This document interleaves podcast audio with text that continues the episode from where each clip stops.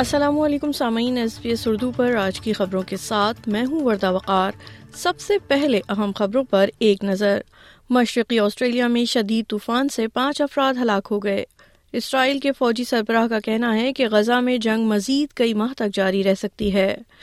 Opposition وفاقی حکومت پر الزام لگا رہی ہے کہ اشیاء خردنوش کی بڑھتی ہوئی قیمت پر آسٹریلین شہریوں کی مدد کرنے میں حکومت ناکام رہی ہے اور اب خبریں تفصیل کے ساتھ کوئنس لینڈ میں ریسکیو عملہ جمپی میں طوفانی نالے میں لاپتہ ہونے والی شخص کی تلاش دوبارہ شروع کر رہا ہے Queensland fire and emergency service کے ڈپٹی کمشنر کیون وولش نے اے بی سی کو بتایا کہ کل تین افراد نالے میں داخل ہو گئے تھے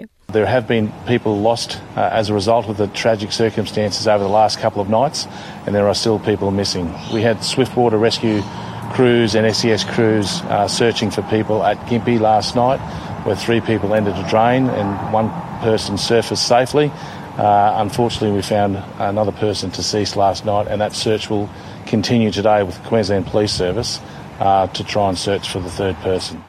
Australia کے مشرق میں آنے والے شدید طوفان نے برسبن کے جنوب میں روچی ڈیل میں سیلابی نالے میں بہ جانے والے نو سالہ بچی سمیت چھ افراد کی جان لے لی ہے ادھر اسرائیل کی فوج کے سربراہ کا کہنا ہے کہ غزہ میں جنگ مزید کئی ماہ تک جاری رہنے کا امکان ہے chief of general staff Herzi Halevi کا کہنا ہے کہ ہم کو شکست دینے کے لیے پرعزم ہے اور مستقل لڑائی کی ضرورت ہوگی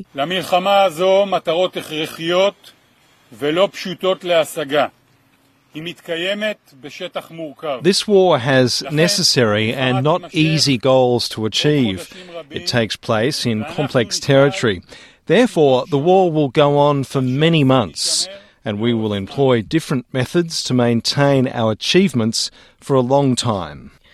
اسرائیل کی حکومت کا کہنا ہے کہ وہ اقوام متحدہ کے ملازمین کو مزید خود ویزے نہیں دے گی اقوام متحدہ پر حماس کے حربوں میں شراکت دار ہونے کا الزام بھی لگایا جا رہا ہے اسرائیلی حکومت کے ترجمان ایلون لیوی کا کہنا ہے کہ طویل عرصے سے بین الاقوامی حکام اسرائیل پر الزام تراشی کر رہے ہیں تاکہ یہ حقیقت چھپ سکے کہ وہ حماس کی پردہ پوشی کر رہے ہیں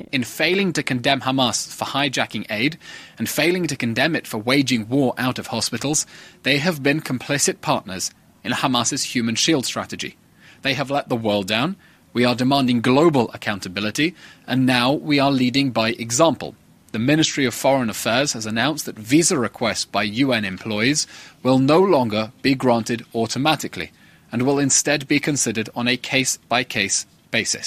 ادھر حزب اختلاف نے وفاقی حکومت پر الزام لگایا ہے کہ اشیاء خرد و نوش کی بڑھتی ہوئی قیمت پر آسٹریلین شہریوں کی مدد کرنے میں حکومت ناکام رہی ہے جبکہ لیبر نے کہا ہے کہ وہ اکتوبر میں خوراک اور گروسری کے ضابطہ اخلاق پر نظر ثانی کرنے کا منصوبہ بنا رہی ہے لیکن ابھی تک اس جائزے کی قیادت کے لیے کسی کو مقرر نہیں کیا گیا national leader David Littleproud نے جی بی ٹو کو بتایا کہ اب وقت آ گیا ہے کہ سپر مارکیٹوں کا حساب لیا جائے When you see a 60-70% reduction in sheep and lamb prices, you're only an 8% reduction at the checkout. Someone's cleaning up and it's the supermarkets. And then you look at even watermelons. dollar a kilogram. They're paying the farmers, but they're charging about four four fifty a kilogram. And all you have to do is pick it out of a paddock and put it in a truck. ادھر Christmas کے دن سے اب تک new south Wales کے ساحلوں پر ڈوبنے کے تین واقعات سامنے آئے ہیں جبکہ اپنے رشتہ دار کو ڈوبنے سے بچانے کے لیے کودنے والا